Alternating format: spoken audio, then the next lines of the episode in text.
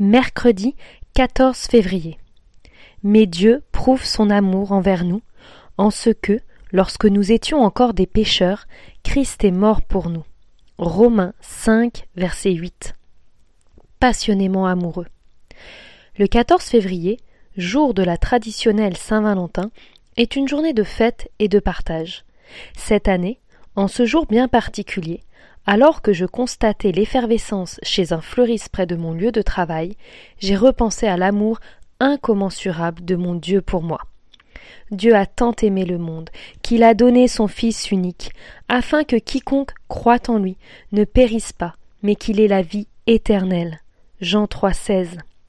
Quel extraordinaire don de soi, quel miracle d'amour parfait au point de souffrir à ma place et de porter mes péchés.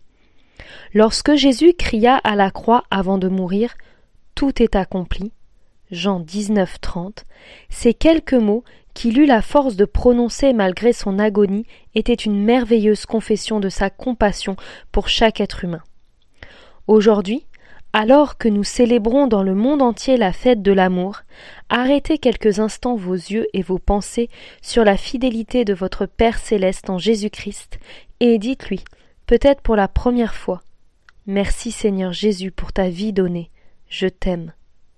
Que cette journée du 14 février 2024 soit ainsi en premier lieu un moment béni de communion profonde avec votre Créateur et Sauveur, Jésus-Christ. Marie-Louise Dugleux. Lecture proposée. Lettre aux Éphésiens, chapitre 2, versets 4 à 8.